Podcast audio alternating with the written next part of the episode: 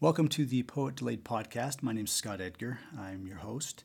Um, I would, uh, as always, like to just thank all of you who've taken your time to listen to earlier episodes and those of you who've given me some feedback. I appreciate that, as always. Um, I have a guest with me today, uh, Ryan Thomas. He's an old friend of mine. He's, well, not old, he's a lot younger than me, but I've, been, I've known him for a long time. So I've uh, probably, what, almost 23 years now, 22 and a half years, I guess. Um, anyway, so uh, we've been friends for quite a while, and we've always we got along really well right off the bat, I, as I recall. As soon as you started doing what I asked, so um, and so he is uh, he's married. He's got two kids, and he is a teacher at uh, It's American Prep Academy. American Prep Academy, and he teaches 12th grade primarily. The- yeah, the, uh, primarily 12th grade AP classes mainly. Okay. So he's a smart kid. I mean, you've got to be smart to teach the AP classes. Or you got to be smarter than they are. Okay, that's, that's good to know. Um, and so, anyway, he's joining me today, and I am going to read my poem today called Your Father's Son.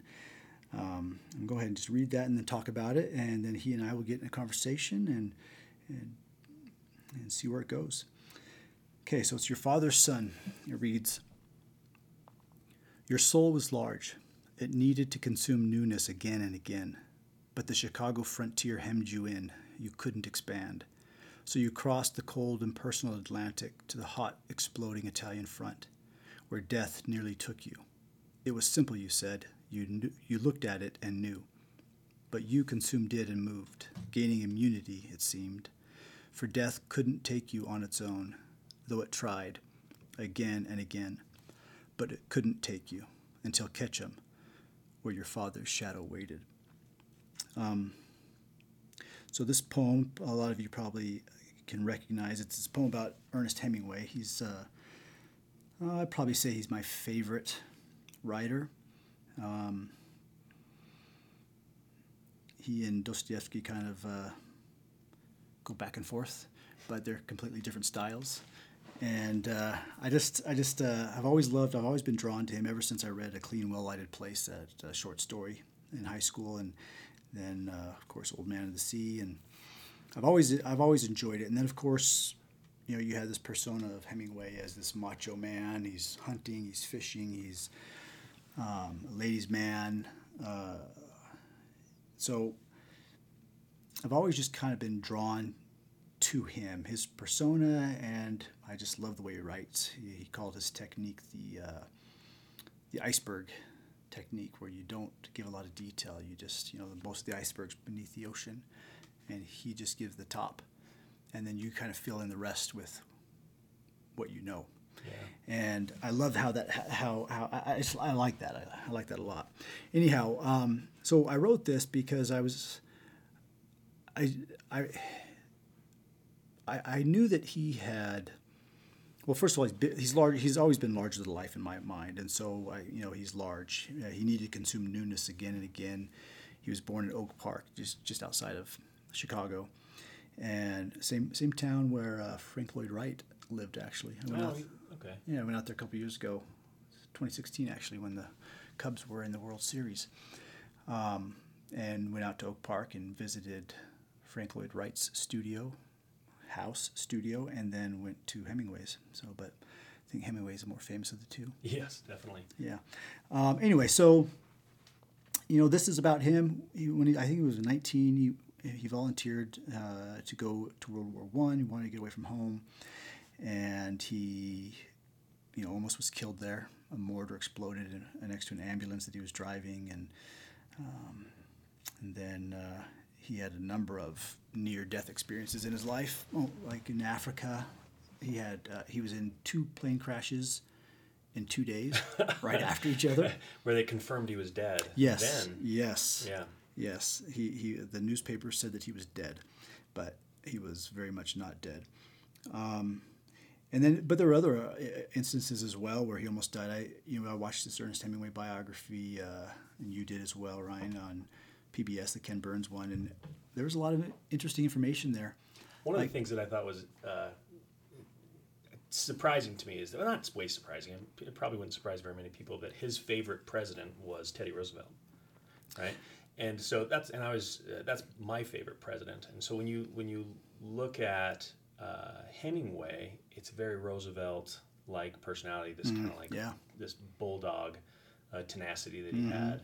Um, that was uh, the the comparison was was pretty close when it came to a lot of the personality traits. Lots of bravado. A lot of bravado, a lot of hunting. Yeah, a lot of hunting. Well, one thing, one story, and I'll get back to this poem here, but we're talking about this. One story that I thought was interesting because he covered, you know, the Spanish Civil War. Yeah. That's where um, "For Whom the Bell Tolls" comes from. That. Um, well, he was in World War One. That's where um, "A Farewell to Arms" comes from. That, and then he, uh, but he also covered World War II, and he was actually in one of the landing craft. yeah. But but he they didn't let him storm the beaches, but he was in one of those landing crafts. And then there's also st- and he he knew personally one of the generals. Do you remember that Yeah, story? yeah, And and there's this this quote the general he's saying that he's watching the men on this offensive, his soldiers moving forward. And then I don't remember the exact language, but he says that he sees this movement and he can see Hemingway moving with the other soldiers forward. And then he says, and I look and I see that he is carrying a rifle and he's using it. Yeah. So here he is, a journalist, and I guess back, to- a total like a big no no. yeah, right? a You're big no no. Stay out of that. Journalists, you don't Yeah. you don't do that. But he's like, I'm Ernest, I'm Ernest Hemingway. I'm gonna, and so he's he's like shooting at the enemy. But and then he almost died there because he took someone's motorcycle. Yeah. And he was going like I don't behind enemy lines, and a Mm-hmm. mortar blew up close to him, and launched him into the bushes. Severe concussion Yeah. again, lots of concussions in his life, and he said that it was. I mean, he was the the peril that he was in. Uh, he could hear the the the Nazi soldiers like he could hear them talking. That's Yeah. and he's just hunkered down in the bushes. He had to lay, wait till night to be able to get out of there. And then there's the part uh, where he was uh, he's in Paris and he was they had they were liberating Paris and the, the French lady Mm. Yeah. comes to us comes to him. There's some Nazi soldiers in the basement and he just tosses some Oh, grenades yeah. down there. it's like not there anymore. Not anymore. yeah, definitely a lot of bravado. Simple solution. Um, anyway, so he, you know, so in the poem here, I says that you know, death couldn't take you on its own, though it tried again and again, but it couldn't take you until Ketchum, um, where your father's shadow waited.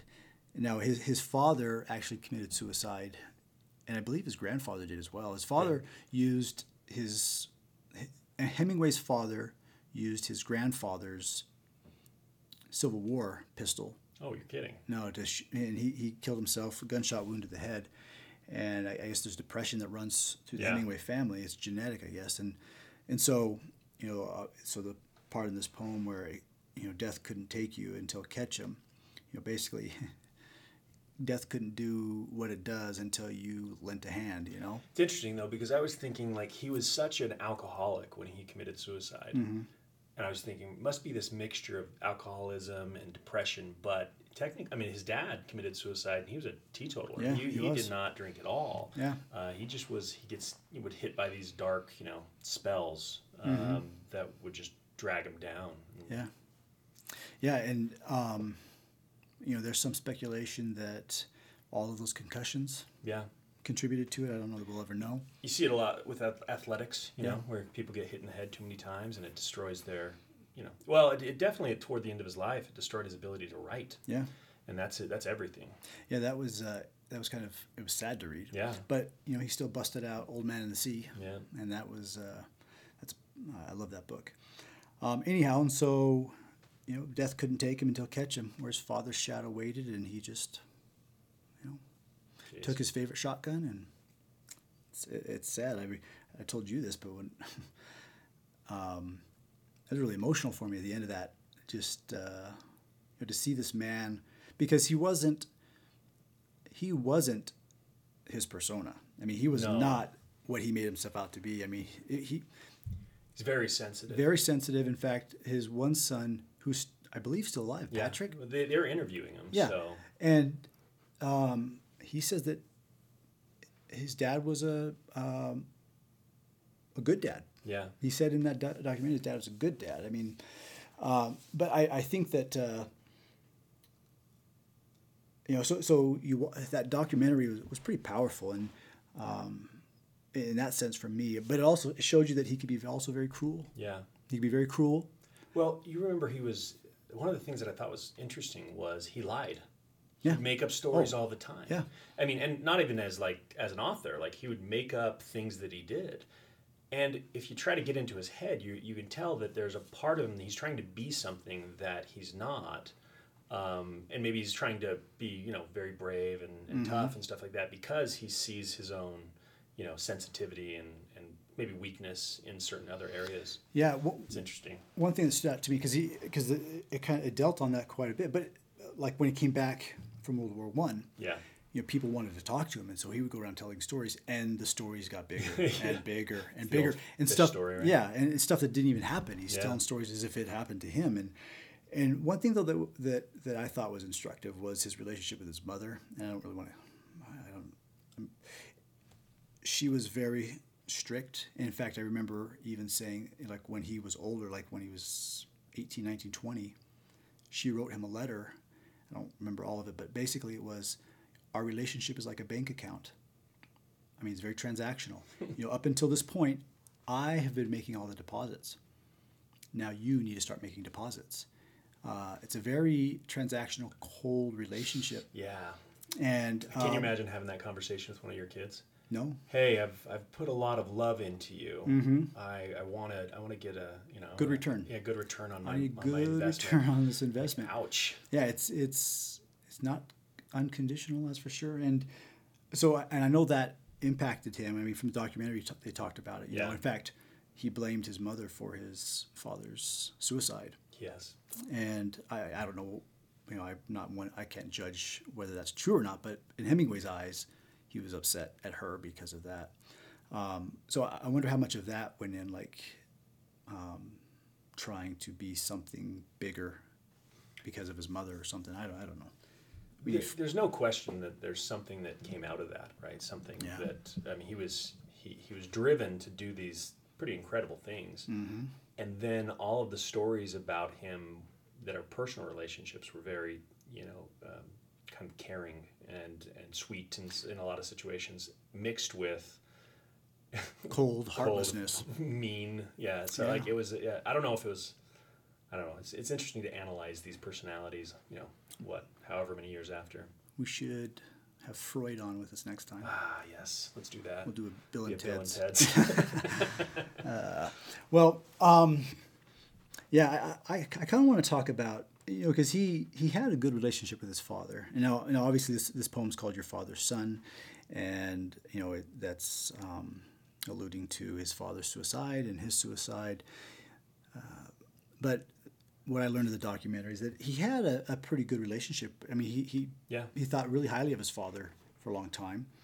Um, I think there, I, I don't remember exactly, but it seemed like that kind of faded after a while or, or something. But I think he saw him. I- think he was embarrassed by his weakness in a lot of ways. Yeah, yeah, yeah. Um, but as he got older, I think as you as everybody gets older, they start understanding their parents more um, as people as opposed to the you know the authority figure. But it seems like he under there's part of him that went, okay, I'm starting to understand this depression part. You know, toward later in his life. yeah, and and to your point, like as I've become a father, you know, five kids, I I now I, I look at my fathering, you know, my being a father, and I and I look back at my dad being a father, and um, I mean, you've got two kids, I've got five kids, and Are you bragging? I, I. I need. I just kids. want people to know that I'm two and a half times more of a father than you. Gosh dang it. Yeah. Um, but I just, you know, like you said, it- as you get older, even if you don't have kids, even if you're not a father, you do start to see the humanity in your your parents. These people you used to idolize. When I was a kid, I thought everybody, all the adults in my family were like sharp.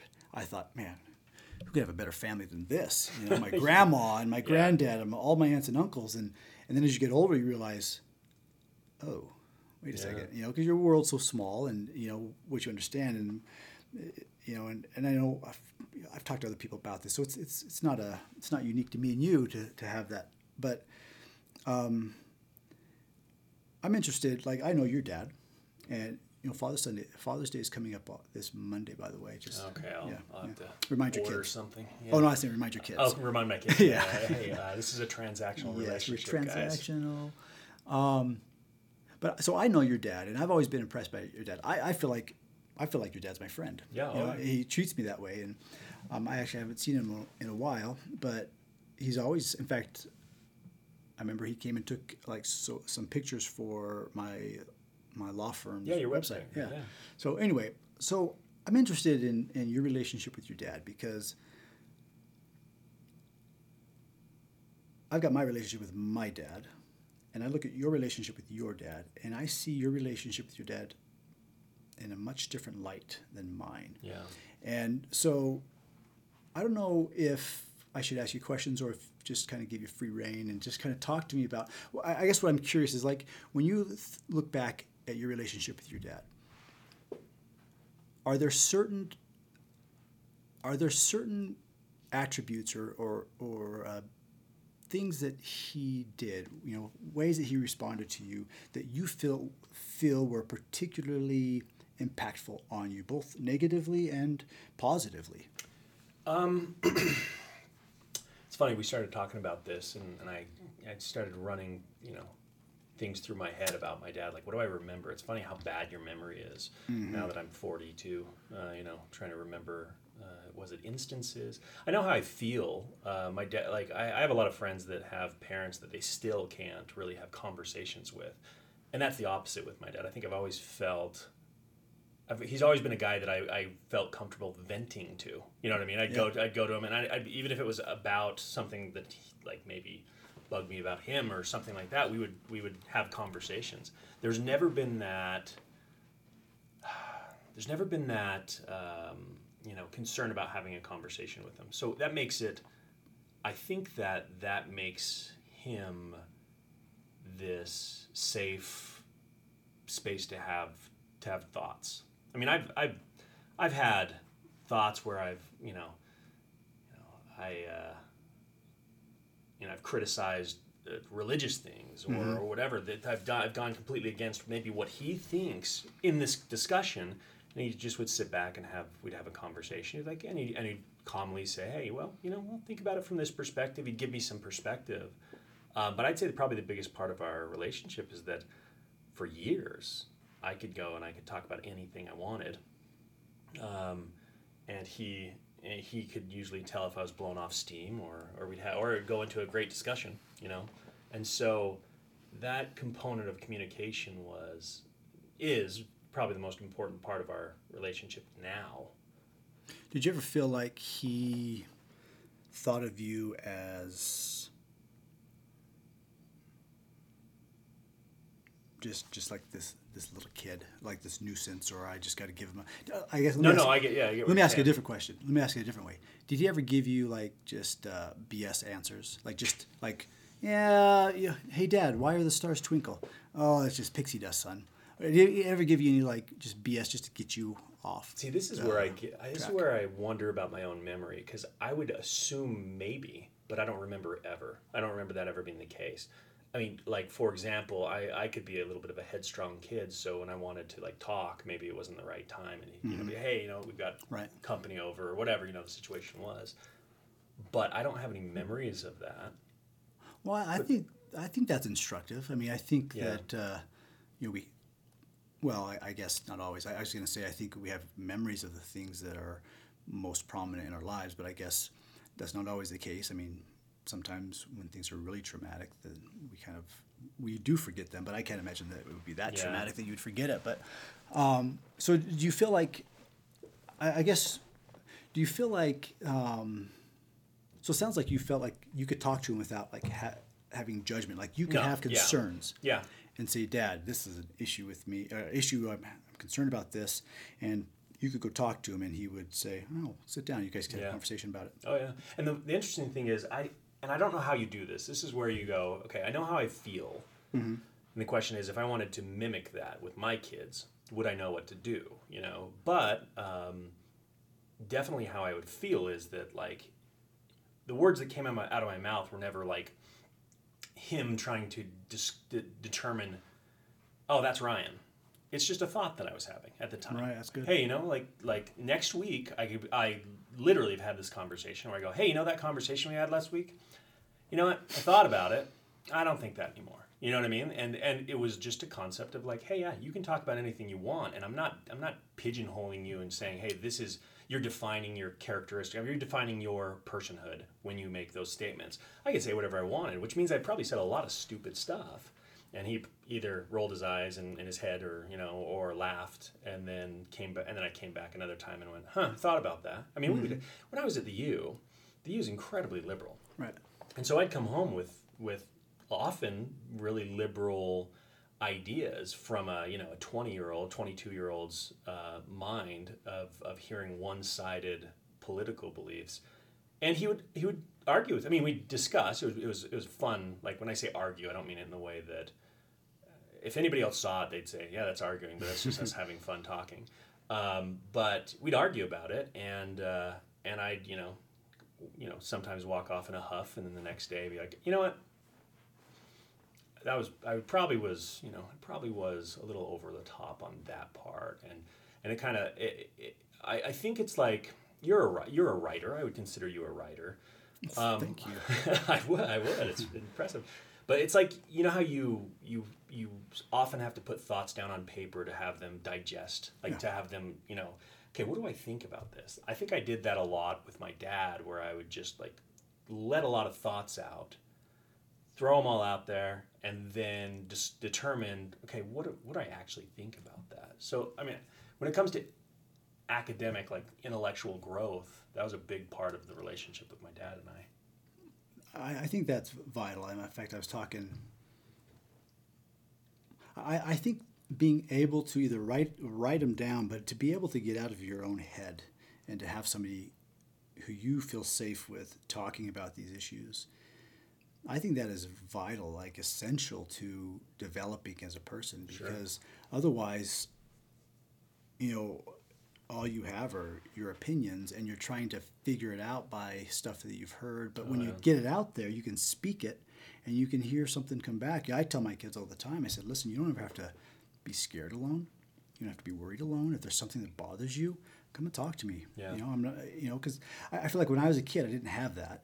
I didn't feel like I could so, so I was in my head all the time, and you know, you know, we have that term echo chamber. You know, yeah. I, I was in my head trying to figure stuff out all the time. Like, is this like? I remember stuff like, wait, did, is this? I mean, I there's some things I had in my mind like is this in the Bible? Like, like yeah. I, I, was trying to figure yeah. out is this like covered in the Bible? And and and I couldn't. It, so, and rather than just going and having a conversation, yeah, because I didn't feel like I could.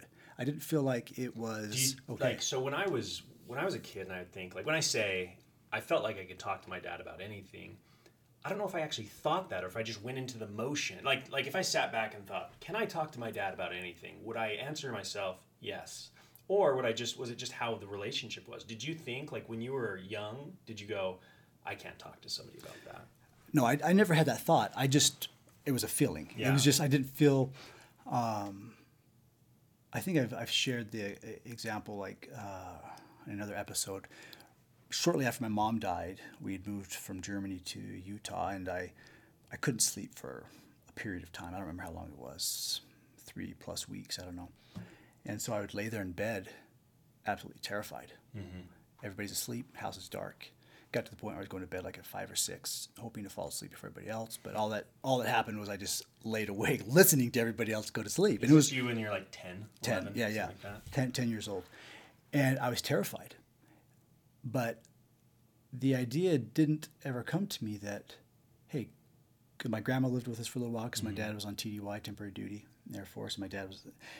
I, I didn't have the thought like, hey, go talk to your grandma or mm-hmm. go wake your brother up or go. I didn't feel like. It's not that I didn't think I could. It's not like I had this. I processed this thought that. You know, you I'd like to talk to somebody, yes, but, but I am not allowed to. It, it just didn't yeah. even dawn on me like that sure. was an option. Hmm. You know, because it was. You know, I didn't feel like that was. Uh, yeah, as I've thought a lot about it lately, you know, in this last year or so, a couple of years maybe, um, I think I'm understanding why I felt that way now. Just with, you know, my my relationship with my dad was much different than yours, Sure. and uh, wasn't a lot of. I'd never felt like I could just have a conversation with him about something. Conversations that I had with him, I would put together like. Uh, I wanted. It was basically. It was almost like I was a.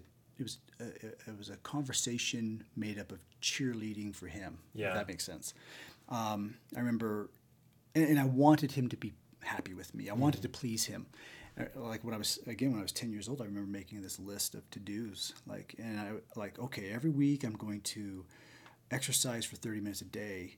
Uh, maybe it's eleven. Yeah. Uh, exercise for thirty minutes a day. I'm gonna read scriptures for thirty minutes a day, and I'm going to uh, like these these goals that I thought, hey, these are like laudable go- goals, you know. These are, and I, I remember going up and say, Dad, let me read this to you. I've got, and that's what I presented. That I'm just trying to have him look back on me and, and oh, think, So proud of you. well done, son. Good job. Well done, son. Well Yeah. done. And and I, I, frankly, I mean, it wasn't just with my dad. I had that I. I look back and I think, okay, I did that with a lot of adults because I wanted an adults. I wanted their approval. That's yeah. that's how I. the positive feedback too. the positive Like feedback the- is what the pat on the back. Yes, that I needed that at that point because that's kind of where I got my value and my worth from.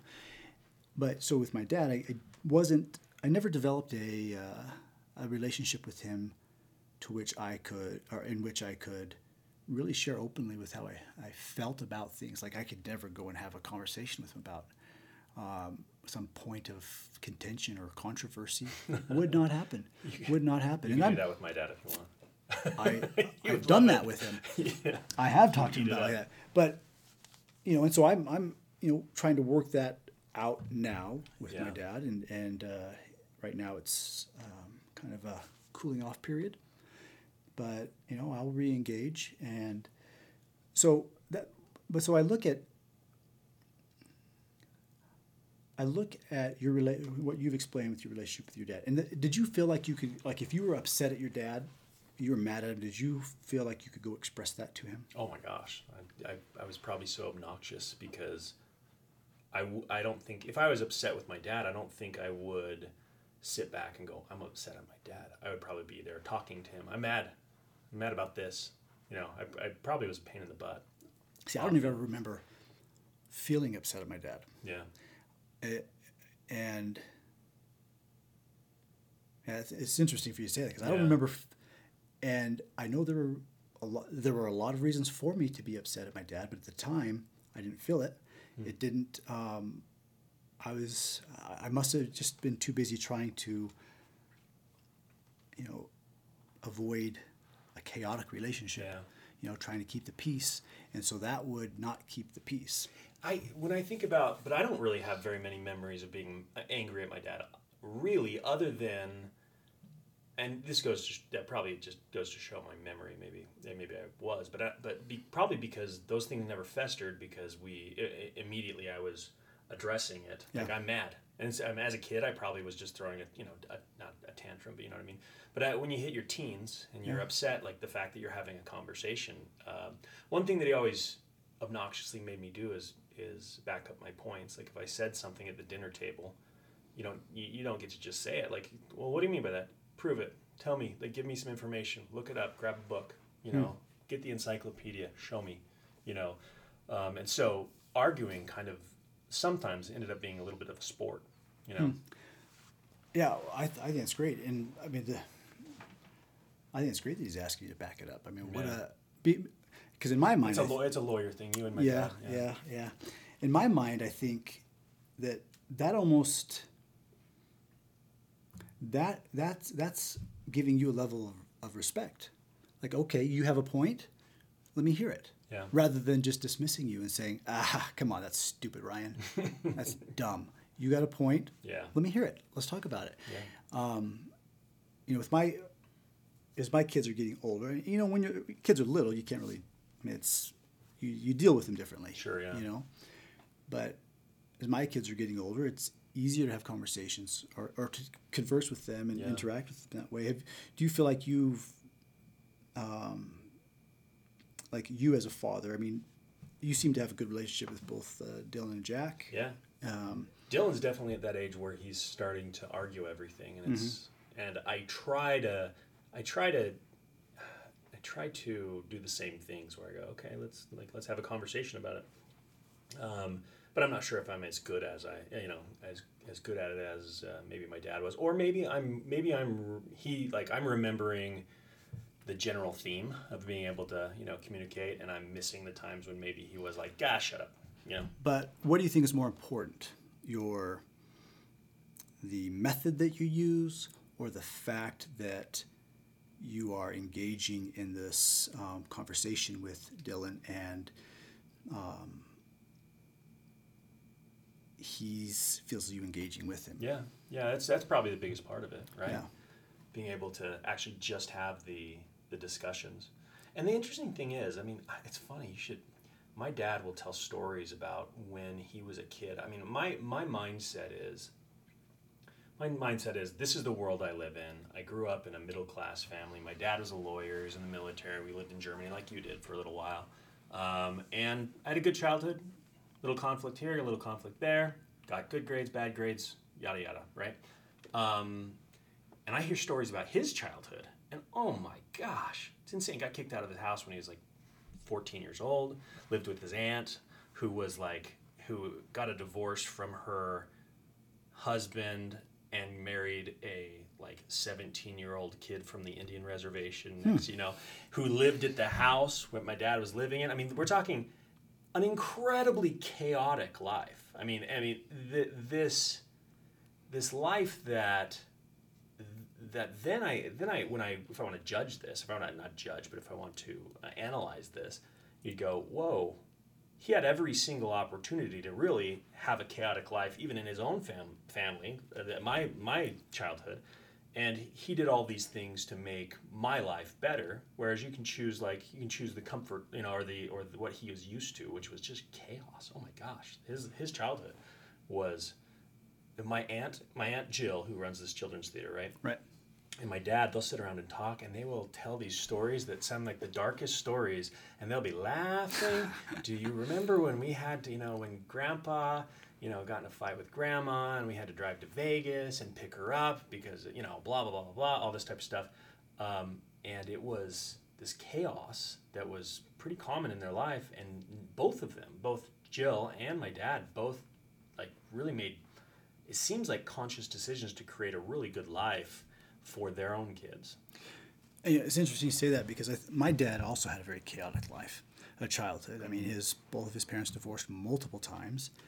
Uh, his his mom married uh, some prize fighter guy who beat the crap out of my dad multiple times. My Oh, dad, wow. you know, so so I look at and he moved around a lot. His dad wasn't really present there. His dad was a musician, had and um,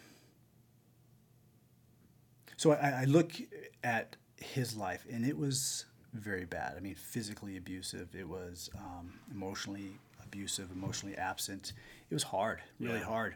And so I, I, I look at that, and I look at him now, and to some extent, I think that he has made it better. My childhood is as difficult as I look at my childhood Sure. as difficult as I see that it was, because it was. I mean, Yeah. I feel like there was a lot of, um, it wasn't there emotionally, uh, you know, and it, but but I think it was a step up from where he was, Yeah. you know, and It's hard to judge all this stuff. I mean, it's It hard is. to it's hard to I mean, I should say judge. I'm using the word judge, but what I mean is is it's hard to analyze what how do I I guess judge is a fine word. How do I judge the people in my life um, based on based on the experience that I have with them and based on what tools they had to create, you know, Yeah. a better experience? I don't know. I don't either. But I, I like I so I look at my dad and and it was I feel like it's a step up from where he was. I, I still don't I, still think Yeah. there was a lot lacking and and so I'm trying to now take a step up. Like I'm I'm very I try to be very affectionate with my kids. You know, Mm-hmm. hug them when they're leaving, coming back, and um, I try to be very open with them and like you can talk to me about anything. Uh, and so I guess one one principle that I'm I'm I'm learning because I think it's important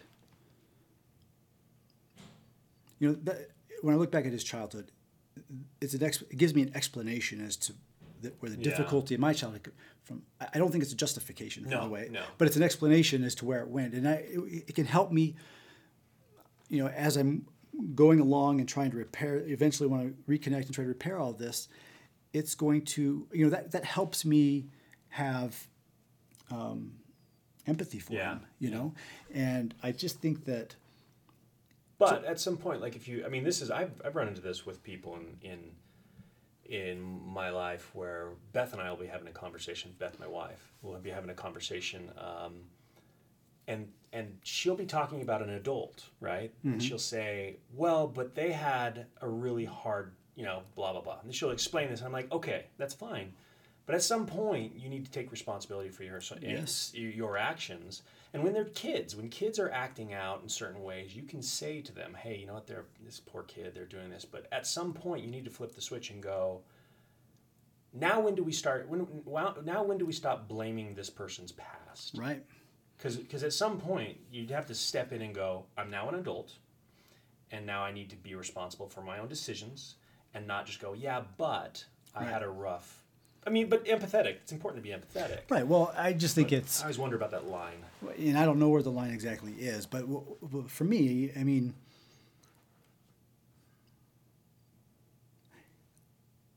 you know, I've, I've tried to be very accountable for my mistakes, and I'm sure that I mean, and I, and I, I know there's a lot more I need to work on there, uh, but but I try to be very accountable for it, um, and and so when I look at others, and again, this is I mean, who are we to judge? But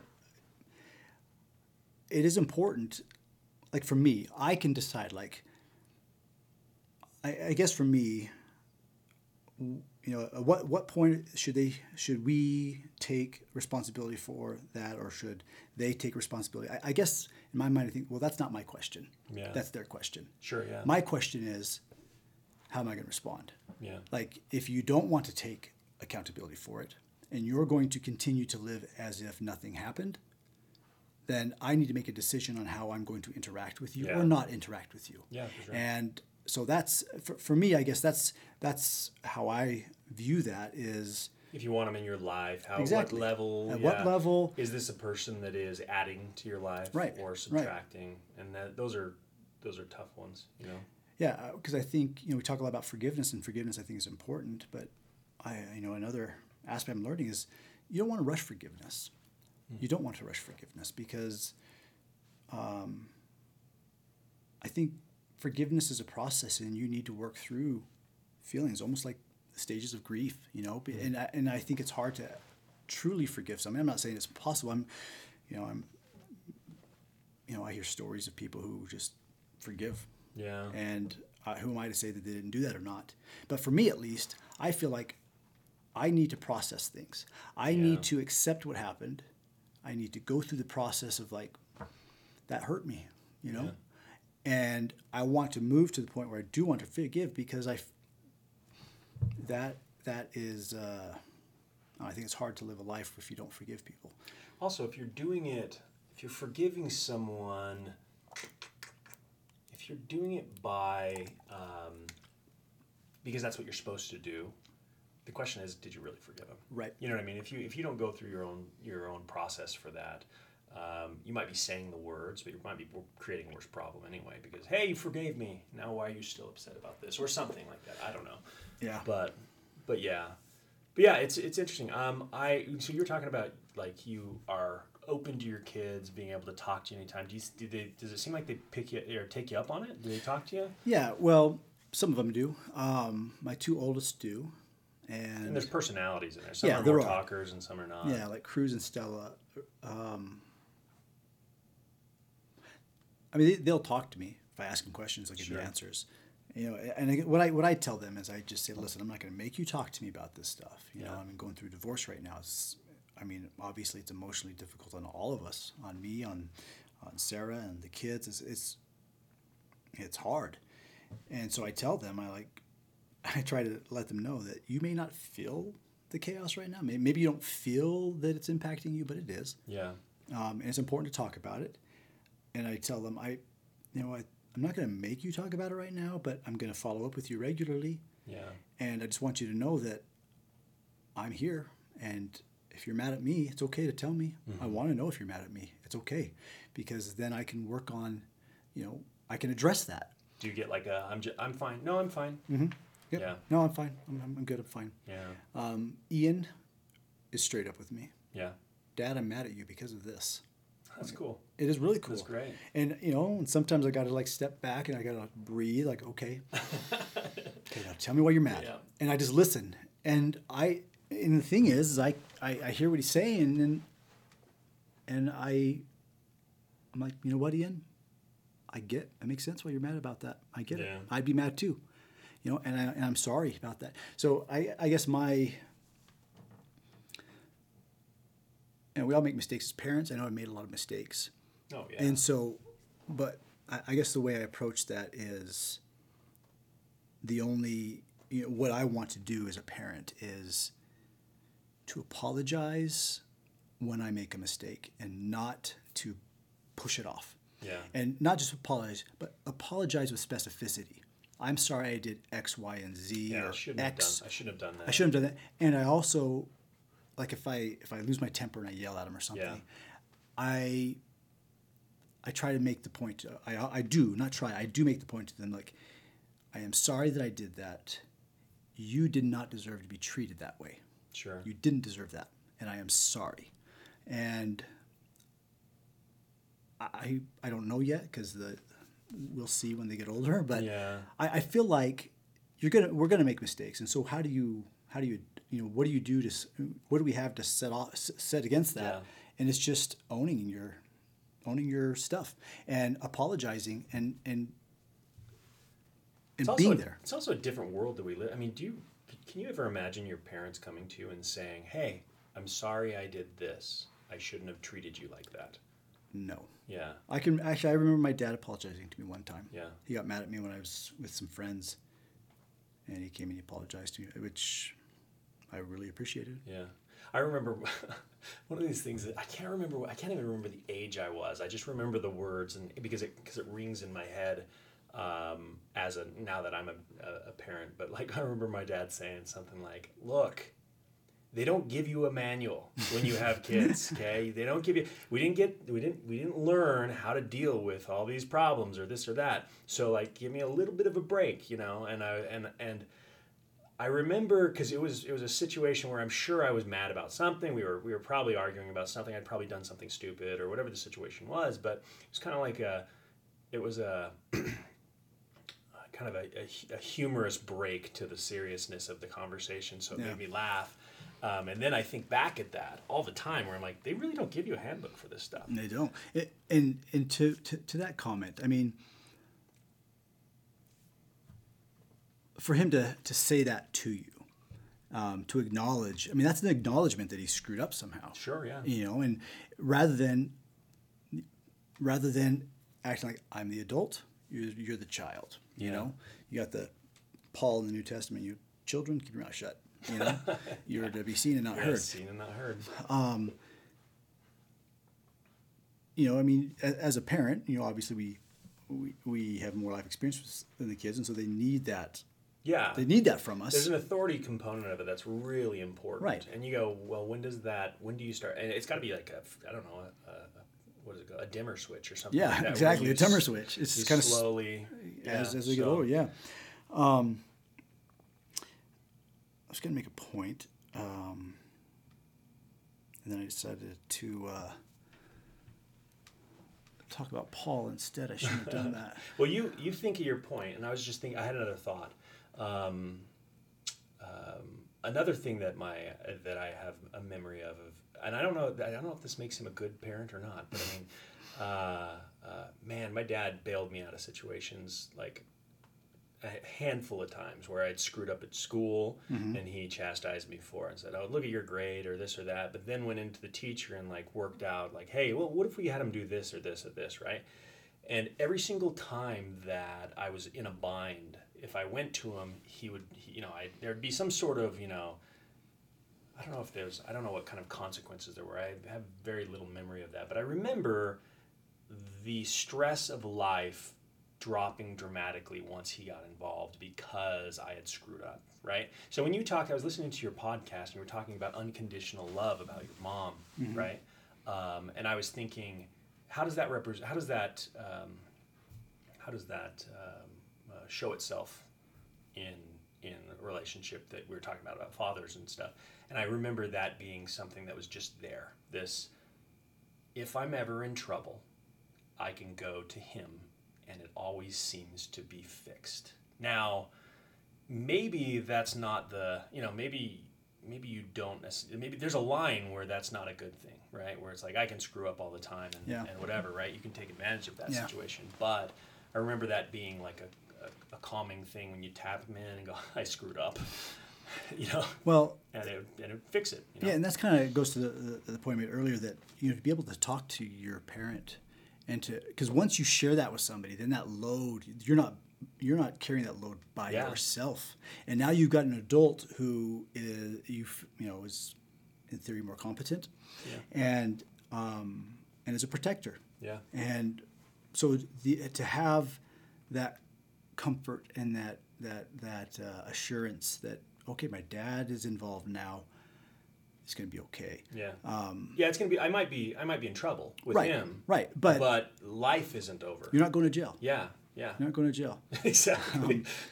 Um, that might be truer than you think. tell you stories off. Yeah, yeah. um, what I was, the point I was going to make earlier is, you know, your dad said you don't. It doesn't come with a. You know, we don't. We don't get these manuals. These these parent parenting manuals. One thing that I've noticed as well is, you know, the way I parent my kids now is much different than when I parented. At, you know, when Indi was born. Indai, my oldest. I mean, the way I interacted with her uh, was much different than the way I, I interact with Ruby. eh, with her now Oh, too. With yeah. I mean, she's she's twenty now, but then with her with Ruby, because I, I remember, like I used to say, I used to say stuff like. Uh, Stuff that my dad would say, not just my dad, other adults. I mean, maybe it's a generational thing. Like, like, uh, like she and Ian would get in a fight, and Ian would just do something that I thought was innocuous, and she would get upset about it. And my response to her was, "Don't be so sensitive," you know. Yeah. And at the time, I didn't think anything about it, and it took her and Sarah telling me multiple times, like, you know, that's really kind of rude for you to say that, you know Say don't be sensitive. don't be Yeah. because it's dismissing her. Yeah. You know, maybe she was being too sensitive, but you know what? It was a problem. Yeah. It hurt her feelings. So let's get down and we'll talk about it. And so I've, I've eliminated that out of my repertoire. Do you have a hard time? This is what I have a hard time with. Um, your younger kids, right? Like, let's say Ruby. Does she always seem like she's younger than your older kid? Like Dylan. Yes. Dylan always seems older. And now I look at pictures of Jack. Jack. Jack is t- almost ten now, and I look at pictures of Dylan when he was his age. And I'm like, oh my gosh. Yeah. I thought I didn't think of Dylan as like it always seems like Jack is younger because he's the baby, or I don't know what it is. no, it's the same thing with me because so Ruby's 12. And I think about when Indai was 12, I thought, oh man, this is great. We've got a babysitter. We got someone who can like Yeah. shoulder the load now, you know? Yeah, and uh-huh. I look at Ruby now, I'm like, she's still, I feel like she's a baby. Like, Yeah. Stella's trying out for the Davis soccer team this, this summer. And it seems like just yesterday that Sarah was trying out, or Indi was trying out for the Davis soccer team. And I just think she seems so much older and more mature. Mm-hmm. Yeah. And, um, but yeah, so that's It's very, it's very weird, and I don't know what it doesn't really. I don't know if it plays into. It probably could play into parenting because I always, I, I don't know if I baby Dylan, or Jack a little bit more, you know. well, and then there's, there's like, yeah, whatever. Yeah. You know, Yeah. hey, can I go do this? Eh, Sure. sure. go, Didn't kill know. the first one. Yeah, you kill the first one. Yeah, yeah. And first, I remember when Indai was born. You know, brand new baby. She was born June twenty eighth, two thousand two, and we had a heat wave like shortly after that. And we were down at, at BYU, and the the Y mount, the mount with a Y on it, Yeah, like was on fire, and so it was smoky everywhere, but it was like blazing hot. And you know, they said, "Well, keep the baby skin out of the sun," you know. And so, like, we would like, I like Sarah. I'm gonna go get the car. I'll pull it up, and like so she'd be air conditioning going. she'll blast. she'll be holding Indai, and then we take a little baby blanket, and I put it over her face, and then we run to the car, you know. and, and now it's like with you know Ruby's on my hip, you know, come on, Ruby, you Yeah, know, and the sun's blazing down. It's just- yeah, but um, little sun kissed. yeah, little son, his it's cute on. You know, Ruby's got great skin. She tans up really well. Um, yeah, well, so this has been fun talking to you about. You know, I, I- know your dad. Um, your dad's great. I've always um, felt comfortable around him. It's kind of uh, good to get to know him a little bit better in this context. Yeah. Yeah, I- I guess for me, at the end of the day, you know, our parents are our parents, and like me, I love my dad. You know, like I said, things are kind of on ice right now, Sure. and you know, I got some other things I'm dealing with, and and eventually I'll, you know, I'll try to re-engage, and we'll see how how that goes. I well, life isn't static, right? Right, right, and I, I know he loves me. yeah. Regardless of, regardless of the difficult times we have, I know he loves me, and I love Yeah. him. But it's just, right now, I I need to take a break from that dynamic, Sure. and, um, yeah. So, I appreciate your sitting down with me, Hey, talking I'll sit about. down anytime. All right, uh, that's what uh, Beth says. You sit down a lot. She's like, could you get up and help me every once in a while? Please, come on. I teach high school. Like, look, I teach high school. I've got, I've got hundreds of children. Yes, you have with. two. Yeah, you have on. two. Come on. Well, um, and and I'll tell whoever listens to this that he's also a Hemingway um, fan. That Yeah. Oh, yeah. Fan, Yeah.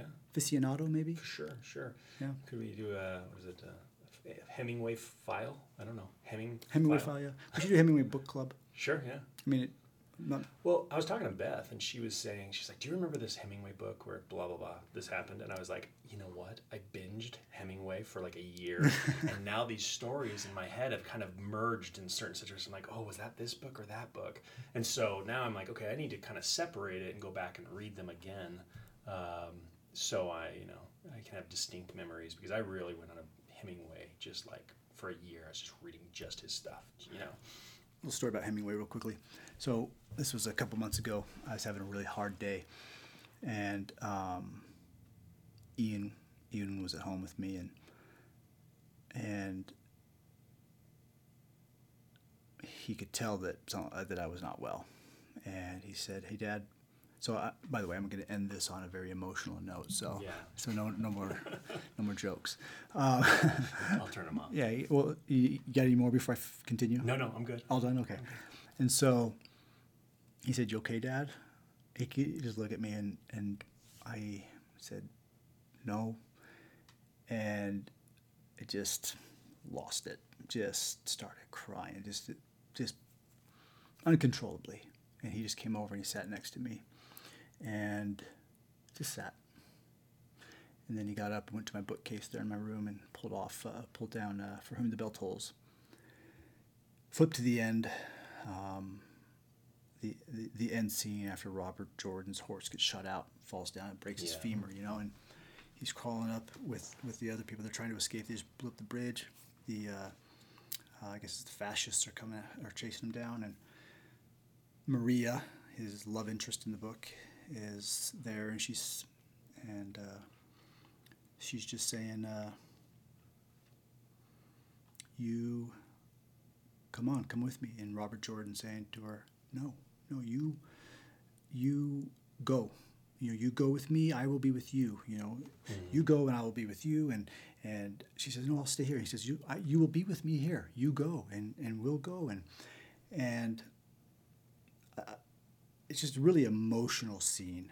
Uh, and you know, sorry, Ian, I'm going to tell this, but um, Ian starts crying when he's reading it, and he says, Dad, you know, we need to have these connections with people to where we feel this, where we, where we, where basically where we can be, we can have, we can be connected to somebody enough to where we can say, "Go, I'll be with you," in the face of death.